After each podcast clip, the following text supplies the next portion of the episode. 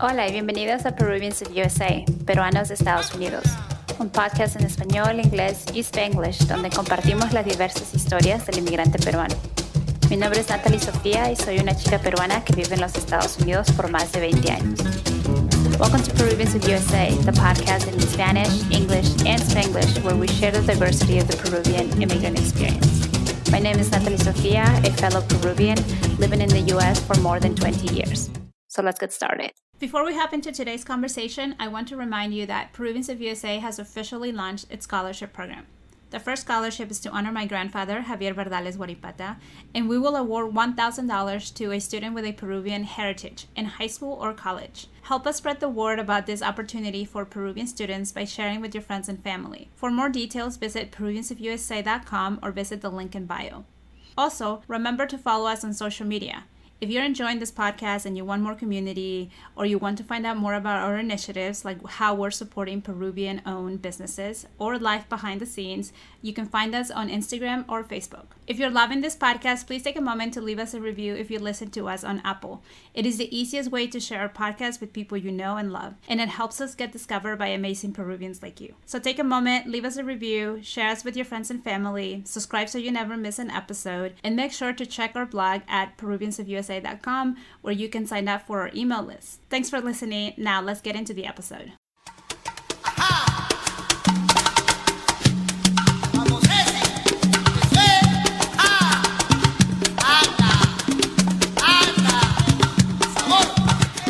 Hola mi gente, hoy tenemos a Vanessa Ponce, una joven peruana emprendedora que vive en la ciudad de Nueva York. Vanessa es más conocida en las redes como Peruvian Chica en New York City. Yo conocí a Vanessa a través de una amiga, shout out to Delia, uh, que me avisó que iba a haber una meetup o un encuentro de peruanas en la ciudad de Nueva York. Yo no vivo ahí, pero estoy cerca, así que me encantó la idea. Meses después, Vanessa fundó The Peruana Collective, una comunidad enfocada en empoderar, unir e impulsar la colaboración entre peruanas. Pero más importante aún, esta comunidad está enfocada en mantener nuestra cultura peruana viva y fuerte. Bienvenida Vanessa, estoy muy agradecida contigo por ser nuestra primera invitada. Me alegra conversar contigo hoy.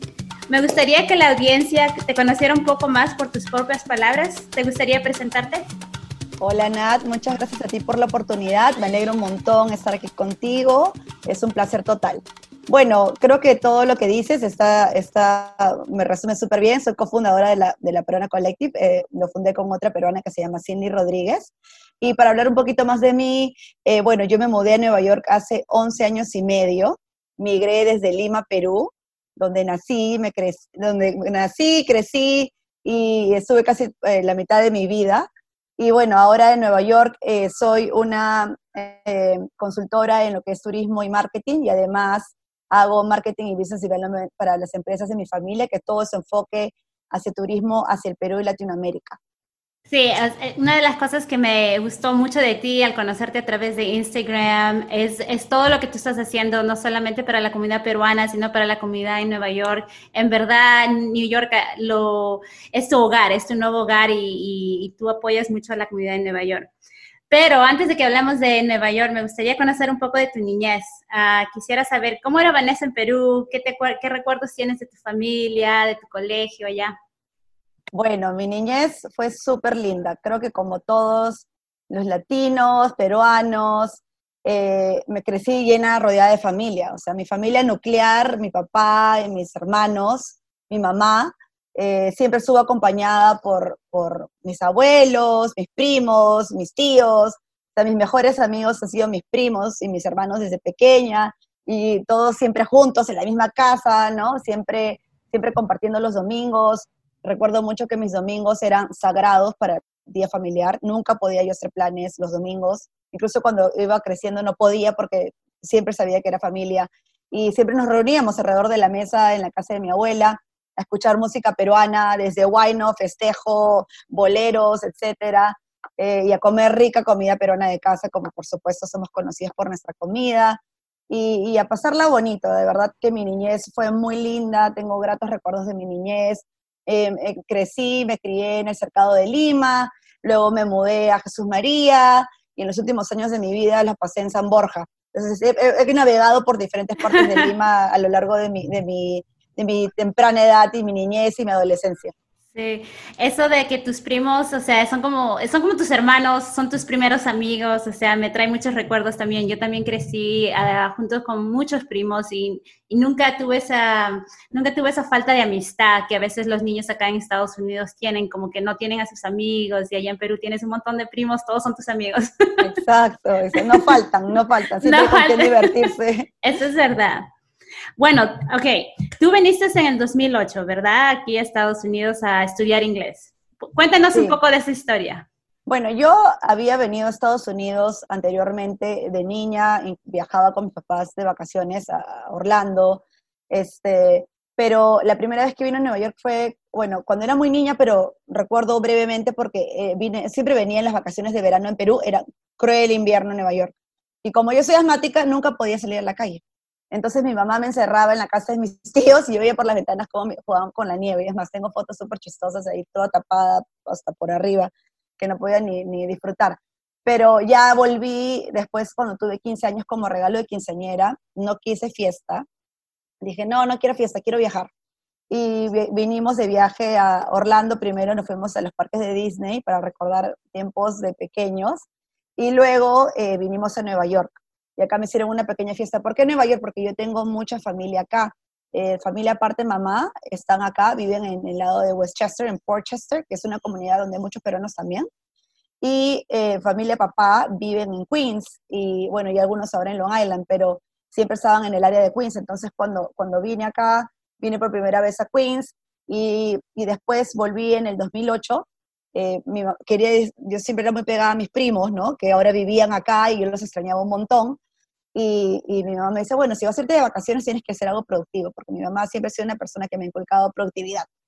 Este, hay que hacer algo para, para el éxito. Entonces, vaya a estudiar inglés. Yo había estudiado inglés en Perú, en el colegio nos enseñaba inglés y además iba a la academia, que dicho sea de paso odiaba, no me gustaba ir a, la academia de inglés. Le decía a mi mamá que yo nunca me iba a mudar de Perú y no era necesario realmente aprender inglés, pero ahora mírame ahora y era toda una, una falacia, un invento mío porque al final me mudé.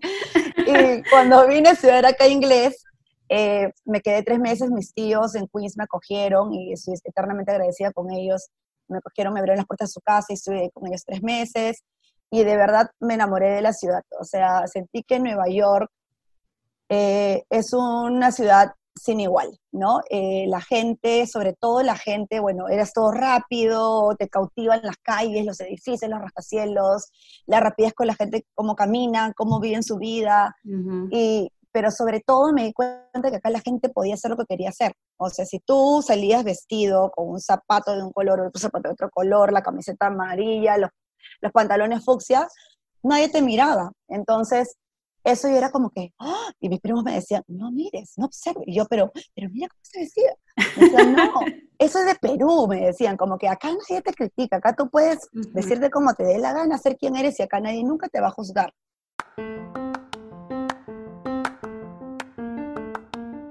Just wanted to take a break here to share that Peruvians of USA now has an online store.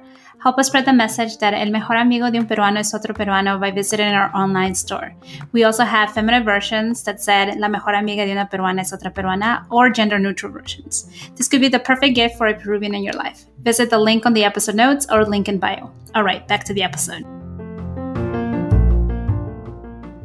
Luego veía a la gente cantando, bailando en los trenes y yo era como que, ¡ah! o sea, realmente acá la gente podía expresarse, eh, o sea, como quería.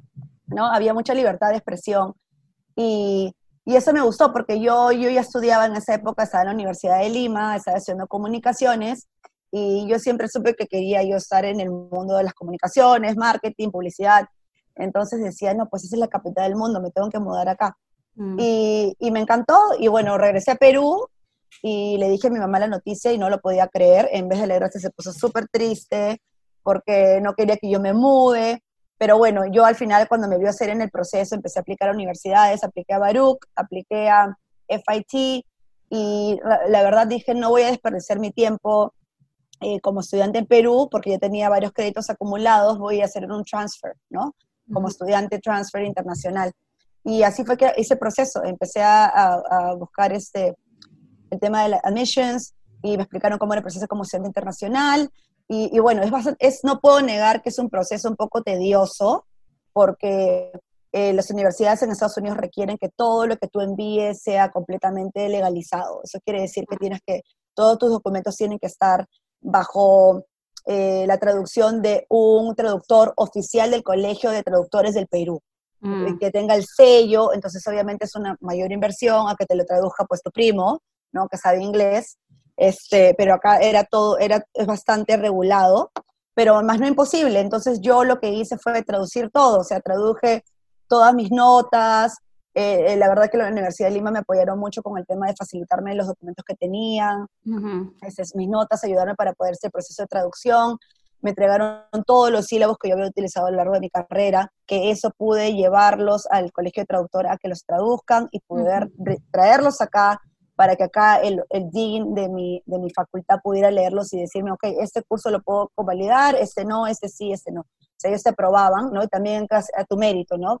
veía mis notas de ciertos cursos, ese curso tal vez lo tienes que tomar otra vez, pero este no, ese sí está bien, lo puedes convalidar. Y así es el proceso. Y, bueno, Baruch me aceptó, pero me dijeron que tenía que empezar de nuevo, o sea, me iban a convalidar mis créditos. Y yo no quería perder tiempo. Entonces, este, FIT sí me aceptó con créditos, y la, carrera de bachiller de cuatro años, que usualmente acá se hace full time, lo hice en dos años y medio, menos de tres años, eh, y, pude lograr terminar la carrera acá como estudiante internacional y transfer. Wow. No, sí, o sea, suena que ese proceso es, es complicado ese de transferirse de, de, una universidad allá en Perú a, acá. Si, si, si, ese, si, ese, hacer ese transfer acá nomás en Estados Unidos es un poco complicado, solamente me puedo imaginar lo complicado que es en Perú. Pero tú piensas que en Perú eso es, eso es común. Yo no fui a la universidad en Perú, pero es común que estudiantes traten de transferirse y, y, y, y el Perú tiene como que esos, ese proceso ya allí puesto para facilitar ese, ese cambio de los estudiantes o qué tú crees de eso? Mira, la verdad, cuando yo eh, hace 12 años, ya van a ser en diciembre, que yo hice ese proceso, no había mucha gente que hacía eso. Incluso otra muchacha peruana que también fue FIT, eh, que ahora vive acá en Nueva York también, es, es una, es, más una influencer que es súper, súper conocida, este, eh, que trabaja con súper buenas marcas y me alegra mucho por su éxito. Ella me consultó a mí cómo era el proceso, porque ella estaba en la católica, por ejemplo, estaba en otra universidad diferente. Entonces yo le, la guié un poco de qué es lo que tenía que hacer y bueno, y logró hacerlo y también hizo como transfer student. Entonces, realmente no es imposible. De hecho, pienso que las universidades tal vez en esa época no estaban tan familiarizadas como tal vez lo pueden estar ahora, eh, pero el proceso es eh, conseguir tus notas, eh, asegurarte que las notas estés te las den en una escala del GPA que es acá, que es del 1 al 4, eh, ellos lo pueden hacer. Si tú los guías y lo que tú le das lo que tú necesitas, ellos lo hacen. Al menos eh, por, mi experiencia en la Universidad de Lima se pudo lograr así y por experiencia de esta chica en la católica también sé que lo pudo hacer. Ahora, lo que sí he visto ya viviendo acá en Estados Unidos es que hay una mayor cantidad de peruanos estudiando en el extranjero he visto que ha habido muy buenos convenios de universidades, como por ejemplo Universidad de Lima tiene convenios con universidades en Europa, me parece que en México, en Estados Unidos, eh, y eh, la Católica igual, y eh, la San de Loyola, etcétera, tiene muchos, muchos este, convenios, pero aparte la gente también está terminando sus carreras de bachillerato, o sea, su licenciatura, y luego van al extranjero a hacer una maestría. Por ejemplo, he visto que muchos han viajado a España hacer este, maestrías en el, me parece que se llama e Business School, no recuerdo bien el nombre exacto, pero que, he visto muchos amigos míos que han hecho maestrías allá. Eh, eh, al parecer, ah, eh, como que ah, el proceso con esa específica universidad, escuela, ya es conocido, entonces me imagino que el proceso no es tan tedioso como tal vez lo que yo tuve que hacer con un transfer. Además que cuando ya tienes una carrera finalizada y no es transfer, pienso que es un poquito menos complicado que cuando es transfer y estás en la mitad de una carrera, ¿no? Cuando ya tienes terminado una carrera, ya tienes tu diploma, entonces el diploma ya te avala por algo y te permite de que la universidad, el proceso sea un poquito más fácil de llevar, me imagino yo. Lo que, lo que me pregunto es, ¿cuáles son los requisitos que las universidades acá requieren de, de, los, de, los estudiantes peruanos o internacionales, verdad? Porque cuando yo, yo estudié acá, yo fui a la universidad acá, obvio que requieren tus notas, quieren, requieren ensayos, requieren recomendaciones. ¿Podrías hablar un poco de esos requisitos? Tal vez te entrevistaron, qué tipo de preguntas te hicieron, o sea, es, tengo una curiosidad de eso. Sí, a ver, para empezar, eh, primero el proceso realmente con la embajada americana. O sea, tú haces tu proceso de aplicación a la universidad, como todos lo hacen, así como tú cuando hiciste tu proceso de la universidad acá, que mandas tu ensayo, mandas tus notas, mandas este, eh, tu aplicación, documentos, recomendación, etcétera, ¿verdad? Aparte, como estudiante internacional, ellos, una vez que ellos te aceptan, es esa carta de aceptación, eh, como estudiante internacional tienes que presentarte a la embajada americana, ¿no? Que es otro proceso, porque ahí lo que tú requieres es una, una visa, un visado de estudiante internacional, que eh, se llama la F1, ¿no? La visa F1. Y a través de ese proceso, ellos eh, te brindan toda la información que tú tienes que llevar. Entonces, a mí, por ejemplo, me, me entrevistó la embajada y la embajada me pidió mis notas, me pidió todo el tema de la aceptación. Obviamente que la entrevista fue en inglés, porque si vienes a estudiar a Estados Unidos, tienes que tener el inglés, o sea, al menos tener una base, o sea, que te puedas comunicar con una persona. Y, y bueno, y en mi época, me parece que sigue siendo igual por otros amigos que he escuchado, te piden de que haya una cuenta con dinero de la persona que va a ser como que tu sponsor, por ejemplo, tus padres, ¿no? Que tengan mínimo eh, 10 mil o 15 mil dólares en la cuenta, en una cuenta que ellos puedan demostrar al gobierno que tienen el dinero eh, suficiente para correr con tus gastos de estudio, porque obviamente las universidades en Estados Unidos, el, costo es significativamente mayor de una persona internacional o out of state, no fuera del estado donde va a estudiar, de una persona que es de acá. No, eso es verdad. Los, los gastos para aquí a estudiantes nacionales es súper caro, solamente me puedo imaginar lo, qué, qué, tan costosos son para estudiantes internacionales. Bueno, espero que esta, esta parte de la entrevista donde explicas cómo fue ese proceso ayude a alguien a, entender un poco más de ese proceso, porque yo no lo conozco y sé que muchas personas no, no lo entienden, no lo conocen y tal vez es, tienen un poco de miedo hasta tratar, ¿verdad?, de, estudiar en el extranjero porque parece complejo y, y, sí lo es en verdad, pero es posible navegarlo, como tú dijiste. Sí, y si alguien tiene una pregunta, eh, me puede escribir directamente. Hay, hay, chicas ahora que me encontraron por el network de NYU, donde he hecho mi maestría, que acabo de terminarla, y que me escriben, chicas de Tailandia, de Bangladesh, a preguntarme mi proceso, y yo feliz de ayudar. Así que si alguien tiene alguna duda, no, no duden en comunicarse conmigo. Bueno, muchas gracias y eso lo añadiré a, las notas. bueno, ah, me gustaría tratar de venir a la, acá a Estados Unidos de nuevo, tu experiencia aquí en Estados Unidos. ¿Cómo fue ese primer año? Está viviendo acá, no, no de vacaciones, no visitando a los primos, sino ya viviendo. Me pregunto cuáles fueron los momentos más difíciles y también me pregunto si alguna vez has, has pasado por alguna discriminación, tal vez de un estadounidense o tal vez de otro, de otro latino aquí en Estados Unidos. Bueno, mi, mi primer año fue, como estaba en la universidad, estaba ocupada, tenía la mente ocupada. Eh, estaba súper contenta, estaba contenta porque además eh, cuando ingresé eh, estuve con otra peruana que también hizo el examen. Ah, otra cosa a mencionar, el examen TOEFL, que es importante, que es lo que demuestra tu nivel de inglés. Eh, yo tomé estudios en una academia de Miraflores y con esa misma chica vinimos a la misma universidad. Entonces ella era mi roommate en la universidad porque hice este dorming en la escuela, ¿no? en campus.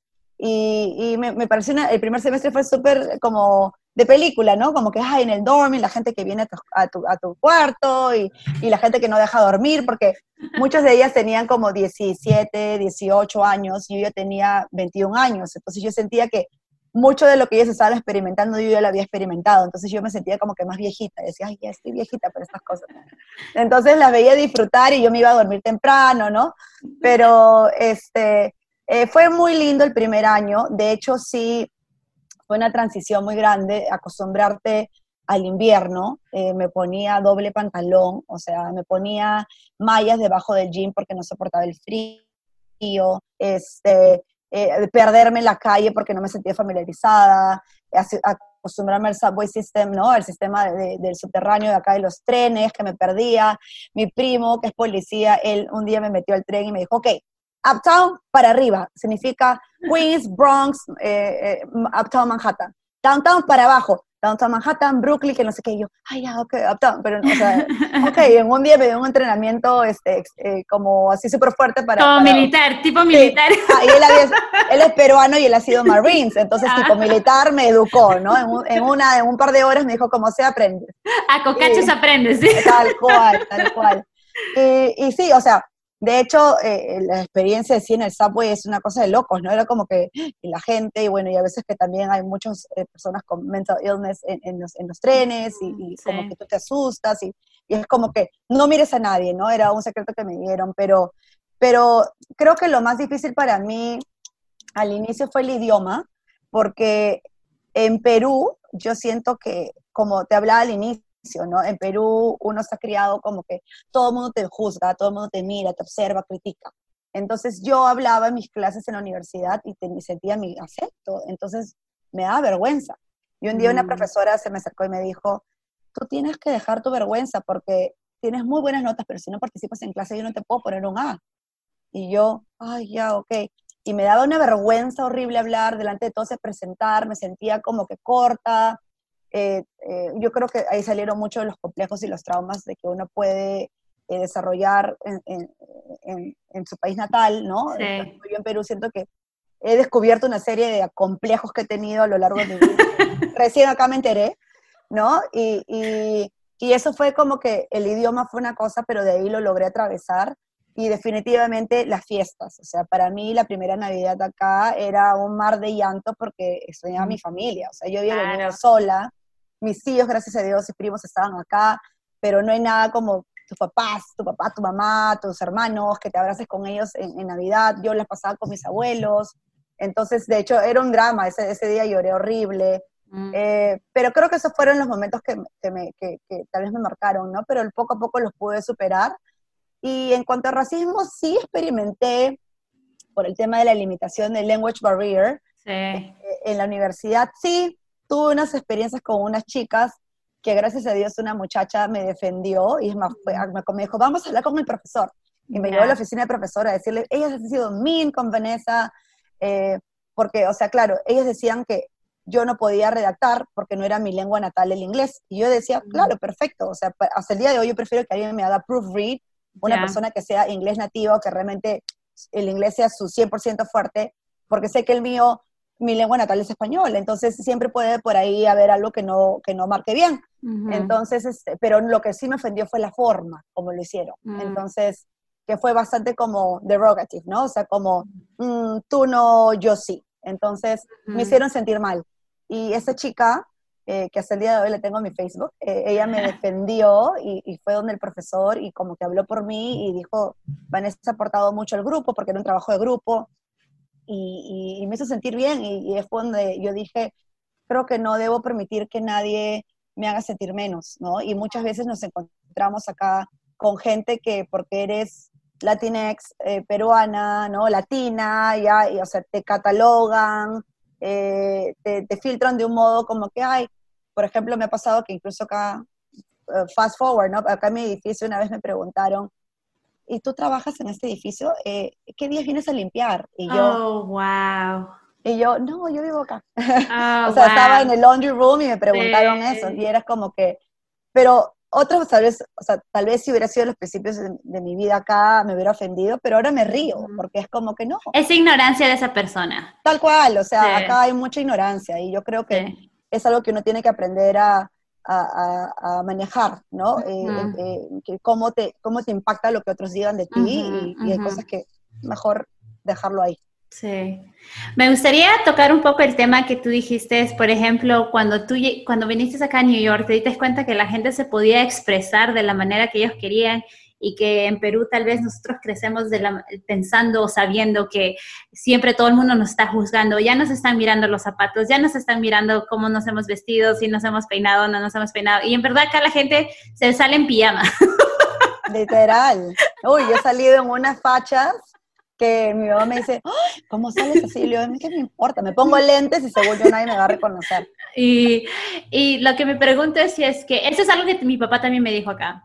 Ah, que acá la gente le vale como tú, como tú te veas, mientras tú puedas pagar tus, tus cuentas, le, le vale. Uh, pero me pregunto si es que había algo dentro de ti que no podías expresar en Perú que pudiste expresarlo acá? Yo creo que una de las cosas, a ver, por empezar, para empezar así, algo que mucho me marcó, que justamente hoy día lo pensaba temprano, era cuando yo vine por primera vez acá en el 2008, cuando vine primero a estudiar los tres meses, mi prima me dijo, acá te vas a sentir bonita. Y yo le decía, ¿por qué? Me dice, acá la gente te va a decir que eres linda, no sabes, todos los chicos te van a parar, te van a parar en la calle. Y yo decía, ¿tanto? Y yo decía en mi mente, nada que ver, si en Perú nadie hace eso. O sea, eh, creo que en Perú, y pienso que es algo mucho que ver con el tema que hemos hablado tú y yo antes, del tema de, la falta del orgullo de, de, nuestra autonomía, o sea, lo autóctono peruano realmente, había mucha falta de amor hacia eso, mucha falta de orgullo hacia, eso, apreciación hacia eso. Entonces, yo crecí en toda mi vida, por 20 años de mi vida, viendo la televisión y jamás vi una mujer con pelo negro o curvilínea o de testrigueña representándome. O si la veía era la empleada, era la vedette vulgar, ¿no? La que hay, la objeto de deseo de los hombres, pero no una mujer que valga la pena. Entonces, la falta de representación siempre la vi y siento que eso sí caló en mí, porque cuando me juntaba con mis otras amigas, que la mayoría son más blancas que yo, de ojos verdes, rubias, yo siempre decía, ay, bueno, ya, pues yo como que I get the sloppy, the sloppy seconds, ¿no? Porque, porque yo no me veía como ellas, ellas eran las bonitas, y yo siempre las miraba porque decía, mis amigas son lindas, son bellas, y yo jamás me sentía así, y cuando yo me mudé acá, y mi prima me dijo eso, y yo vi la seguridad con la que ella she will carry herself, porque se sentía como una mujer bonita, deseada. Yo dije, eso me va a pasar a mí. Y cuando lo viví en carne propia, y que la gente me decía, qué linda tu sonrisa, chinita, ay, tu cabello grueso, incaco, qué hermoso. Y yo, ¿qué sí? O sea, tu nariz. y yo, ¿en serio? O sea, para mí eso fue como que, wow, un, vi la luz. Y eso fue algo que me marcó mucho porque sentí que muchos de mis complejos que no había yo visto jamás, o que tal vez nunca quise ver, salieron. Y, y, me, volví una persona mucho más segura, ¿no? Y, otra cosa que lo que me preguntaba sobre el tema de, eh, en Perú se crece mucho con el qué dirán. O sea, la abuelita pero ¿qué va a decir el vecino? Uy, ¿qué va a decir la señora? Uy, ¿qué va a decir tu tío? Entonces vivimos con ese remarcado, ¿qué va a decir la gente? O sea, lo que la gente piense realmente importa, cuando realmente no es así. Entonces yo vine acá y acá a la gente no le importa nada, porque mientras, o sea, no le hagan daño a nadie, ellos pueden vestirse como se les dé la gana. O es como que si tienes el dinero para pagar un restaurante caro, puedes ir Puedes entrar como, como cualquiera. o sea, si tú tienes la tarjeta de crédito, el efectivo para pagarlo, bienvenido seas, ¿no? Y puedes ir y disfrutar de irte al restaurante Daniel, per se, si lo tienes para pagar, ¿por qué no? Pero en Perú es como que con reserva, señor. Entonces, o sea, esa es una de las cosas que me marcó mucho y la diferencia que existe acá. No, sí, y sabes que me encanta esa historia de tu prima que te dijo eso, porque eh, es verdad, tú y yo lo hablamos antes de que comencé a grabar, de que eh, en Perú, tal vez en la, época que nosotros estuvimos ahí, todavía no había ese aprecio a, a nuestras raíces indígenas. Éramos muy rápido en decir, rápidas en decir, oh, tengo familiares italianos o tengo descendencia italiana o alemana. No, o sea, pero todo el mundo tiene también descendencia incaica. Así Exacto. y, lo bonito de ahora, de estos, de estos momentos, es que, eh, eh, como tú y yo hablamos, eh, hay ese orgullo, ese orgullo por, por lo nuestro, ¿verdad? Y eso es es algo que, no había antes, hay que ser sinceros, no, no, no se lo veía tanto como ahora. Tal vez sí había en ciertas comunidades, ciertos grupos en Perú, pero no como ahora, que es uh, casi todos los tenemos, ¿verdad? Ese orgullo. Totalmente, además yo creo que, por ejemplo, mi abuela, mi mamá siempre le pregunta por qué le enseñó quechua, y yo creo que era porque se sentía oprimida, o sea, hablar quechua era, uy, no, oh, eres de la sierra, o sea, y lamentablemente se, nos, hemos criado en un mundo donde ser de la sierra o verte de cierta forma eres menos, y cuando realmente jamás fue así. O sea, yo ahora, o sea, siempre yo me reía de mi mamá porque ella decía, por mi sangre corre sangre andina, y con un orgullo, y yo decía, ay, ¿por qué siempre tan orgullosa? Pero ahora lo veo y yo ahora lo digo, o sea, ah, mi abuela es de Tambobamba, o sea, del Apurímac. O sea, para mí es un orgullo decir que mi mis antepasados han vivido en la sierra y, y saben hablar quechua y, y creen en los apus y hablan de las deidades de los incas, ¿no? Y es como que, porque ahora yo conecto con eso, ¿no? Y eso es algo que creo que está creciendo también en Perú mucho. Sí, sí, eso es verdad. Una pregunta, durante el primer año, los primeros años acá, ¿tuviste algunas duda, alguna duda de tu decisión de venir a los Estados Unidos? Sí, creo que sí. Creo que todas las personas que emigramos en algún momento nos cuestionamos si fue la decisión correcta. Y yo recuerdo mucho dos personas. Una de ellas fue mi mejor amiga del colegio, que, que parte de mi infancia. Yo estudié en un colegio católico en Perú. Y, y tuve, las amigas que tuve desde ahí, desde primer grado, son mis amigas hasta el día de hoy y las amo y las extraño siempre. Y mi mejor amiga me escribió una carta cuando me fui y me dijo, no vale devoluciones, tú has sido para ser exitosa y no vas a regresar a Perú hasta no ser. Entonces yo a veces lloraba cuando me sentía mal, porque creo que mayormente mi frustración era porque extrañaba, ¿no? O sea, estaba sola acá. Eh, porque después de vivir un semestre en los dorms, me mudé a un departamento yo sola en Queens y si bien tenía mi familia cerca y todo, pero no es lo mismo que tu papá, tu mamá, tus amigos de toda la vida, tus hermanos. Entonces, eh, yo siempre decía, no me puedo rendir. Y, o cuando estaba enferma, no tenía mi mamá, decía, Dios mío, ¿no? o mi nana, que era mi mamá Rose, que ella me cuidó desde niña y no la tenía ahí para que me haga mi sopita. Entonces, esos momentos claves de que me sentía mal o algo me pasaba, que, que decía, creo que tal vez me voy, pero mi mamá siempre me decía, bueno, hijita, tú no te rindes, o sea, tú eres una mujer fuerte, una mujer con, con agallas y, tú tienes que seguir adelante con tu decisión. Entonces, bueno, ahí más o menos como que volví en sí y decía, bueno, ok, me quedo. Sí, sí, no, es, es, es difícil, o sea, es un cambio drástico, un cambio total, tener tu familia ahí cerca y acá comenzar de cero, ¿no? A pesar de que tienes familia y todo, pero no, no, no es igual, es, es, comienzas de cero y es difícil y, me alegra que sigas, ah, sigas logrando todo lo que has logrado hasta este momento y que te sigan apoyando tu familia y que te, impulsaron, ¿no? En esos momentos de dudas te impulsaron mucho. Sí. otra pregunta que tengo acerca de ese enlace con la familia es, yo, mi, mi experiencia ha sido un poco, ha sido difícil, o sea, mantener ese, un enlace fuerte como con mi familia en Perú, con mis raíces en Perú, pero a la misma vez tener, uh, sembrar raíces acá, identificarme también como americana, porque estoy más de mitad de mi vida aquí en Estados Unidos como estadounidense, decirlo de esa manera, ¿no? Entonces, ¿cuál ha sido tu experiencia eh, en manejar ese, e, ese balance entre ser peruana, pero vivir en Estados Unidos, tal vez ya considerarte estadounidense? Y con toda la cultura Latinx que tenemos ahora, que está también sobresaliendo mucho acá en Estados Unidos, ¿cómo balanceas todo eso? Yo creo que yo, bueno, a raíz, creo que yo, lo mío fue como que al revés, ¿no? Eh, me fui de Perú, no sintiéndome orgullosa de mis raíces hasta llegar acá y donde realmente aprendí el significado de lo que era ser peruana, el orgullo de ser peruana, o sea, las grandes cosas que Perú tiene por ofrecer y que me hace sentir orgullosa, además de trabajar en turismo, que yo realmente hago eso for living, o sea, promuevo que la gente visite mi país, entonces, si no me siento orgullosa, no vendería nada.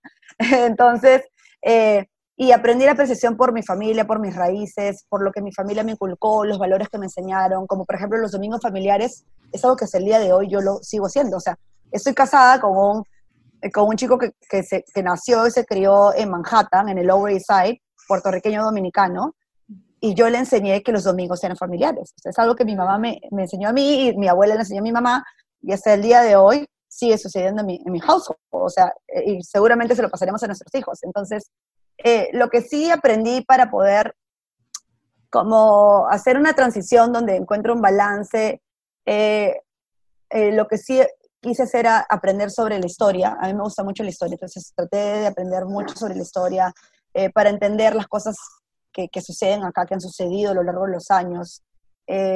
Y, además entender el porqué de las cosas, porque hay muchas cosas que suceden en este país de que uno tiene que entender el porqué. A veces incluso me descuadro un poco y digo, ¿por qué sucede esto? Y luego, a ver, déjame ver.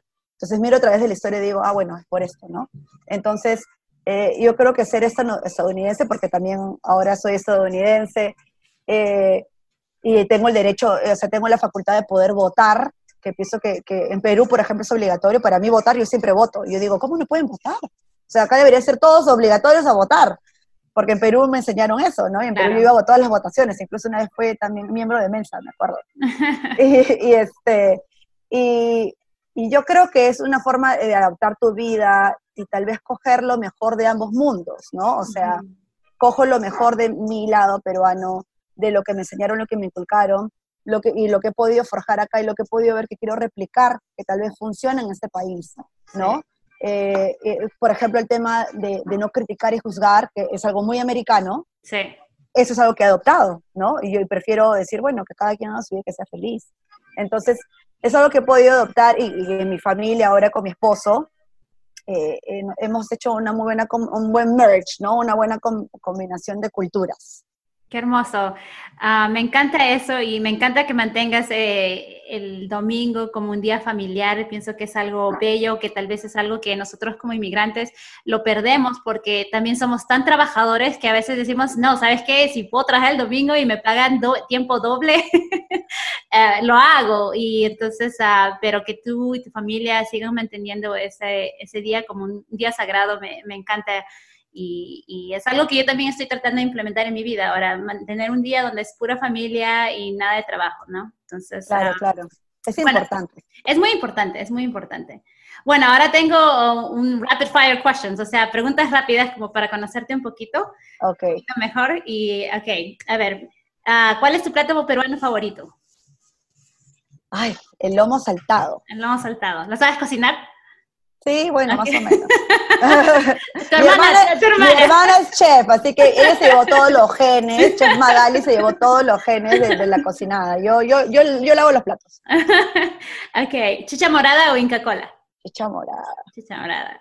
¿Algarrobina o pisco sour? Pisco sour. ¿Mazamorra morada o arroz con leche? Combinado. Muy buena respuesta. ¿Guayno o festejo? Uy, depende del mood, ¿ah? Porque guay no es cuando estás así como que, ay, que quiero cantar y festejos para full bailar. No sé, ahí sí estoy creo como que even. Depende de la, de la hora de la noche, tal vez. Sí, sí, sí, exacto. El guay no para cerrar ya. Ah, ¿Cuál es tu artista peruano preferido? Artista peruano preferido. Mm, en lectura, Mario Vargas Llosa. Ok. Y ah, la otra pregunta que tengo para ti es una, la, mejor ciudad, el mejor pueblo que, hayas visitado en Perú. como limeña, creo que me matarían si no digo Lima, pero realmente mi lugar favorito en el Perú es Cusco, eh, específicamente el Valle Sagrado. En mi sueño es comprarme una casa un día, el día que sea viejita, me retire, me muda allá y viva ahí. Ay, qué lindo, qué lindo sueño. ¿Y qué canción cuando la escuchas te hace acordar al Perú? Cuando escucho el Hi Hi Hippie Hi Hi Hippie Hippie Hi de Pepe Vázquez, la bailo y las lágrimas se me Sí, Literal. es verdad, es verdad. bueno, como para cerrar, ah, ¿qué te gustaría decirle a los peruanos americanos, peruanos inmigrantes acá en Estados Unidos? Y también, ¿qué te gustaría decirle a nuestros hermanos peruanos allá en Perú? Bueno, eh, a mis hermanos peruanos que están en, nuestro querido y amado país, eh, que se sientan orgullosos de quiénes son, que se sientan orgullosos de nuestras raíces, de nuestra cultura, que exploren el Perú primero, porque es algo que yo no hice y que me arrepiento y que por eso que siempre viajo a Perú, eh, que, que, den el valor y el realce a nuestra cultura, a nuestro país y que no solamente eh, para ellos mismos, sino que hagan que trascienda, ¿no? que, que, lo, que lo lleven a otras partes, eh, que si pueden aprender más cosas sobre nuestra historia o tal vez un idioma nuevo como el quechua, sería excelente porque es algo que no debemos perder, e, esa, esa herencia milenaria que tenemos y que somos dichosos de tener. Y, y que si algún día quisiera migrar, eh, pienso que migrar es para valientes. yo aplaudo a todos aquellos padres de que migraron con sus hijos acá, porque yo si yo conmigo sola fue todo un challenge, no me imagino hacerlo con mi familia. Eh, pienso que es curos para ellos, aplausos para ellos porque es, un trascender muy, muy, muy grande. Y que a veces la gente dice, el sueño americano ya se acabó. Yo creo que realmente el sueño te lo haces tú, ¿no? O sea, a cualquier cosa que tú quieras venir a hacer, si decides migrar a Estados Unidos o cualquier otra parte del mundo, antes de emigrar, eh, yo les aconsejo que vayan con una meta clara. Mi meta clara siempre fue crecer profesionalmente y, hacer una empresa acá y forjarme acá. pero a medida que tú vas con una meta clara, nuevas metas y objetivos van, van haciendo para ti. Y en mi caso fue mi propósito de servir a, la comunidad. Eh, siento que tengo un llamado a servir a la gente, me gusta hacer eso paralelamente. Mi sueño es hacer una ONG para peruanos en Latinx, eh, para que tengan higher education y espero lograrlo. Así que lo digo acá porque lo decreto. Sí. y, pienso que aquellos que quieran venir, eh, siempre va a haber gente como nosotras que están aquí para apoyarnos, ¿no? para poder, poder ayudarlos de cualquier forma a, a esa transición en su vida. Y si la, nuestra audiencia quiere aprender más de ti, quiere seguirte, conocerte un poco más de los diferentes proyectos en los que estás trabajando, ¿cómo pueden hacer eso? Bueno, eh, pueden visitar mi blog, que es peruvianchicainnyc.com. Eh, mismo nombre en Instagram, Peruvian Chica NYC. También tengo la misma página en Facebook. Ahí me pueden escribir en Instagram, Facebook, siempre estoy conectada. Eh, y bueno, si quieren también comida peruana, tengo un emprendimiento con mi hermana que se llama Coyas NYC vendemos comida deliciosa peruana, tienen que probarlo. José mi hermana está haciendo unos deliciosos alfajores oh contra la dieta. Y, si quieren viajar, bueno, igual, Mava Travel, que es mi empresa de viajes hacia Perú, hacia Latinoamérica, por todos lados me pueden contactar. Sí, todo lo que sea New York, comida o viajes, contacten a Vanessa. Sí, tal cual. Vanessa, muchas gracias. Esto esta conversación me ha encantado. De nuevo, uh, te felicito por todos tus logros. Muchas gracias. Espero que la audiencia haya aprendido mucho de, tu experiencia aquí en Estados Unidos como inmigrante. Y te deseo lo mejor y muchas gracias. Gracias a ti, Nat. Un fuerte abrazo. Gracias.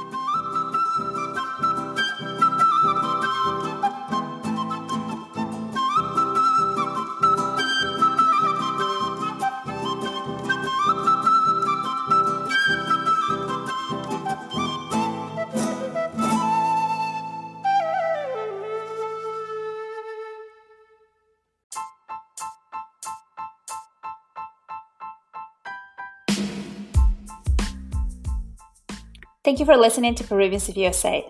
If you like the show, be sure to subscribe and review on Apple Podcasts. It lets other Peruvians find the show.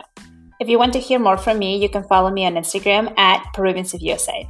I'm looking forward to connecting with you there. All right, talk to you soon. Ciao.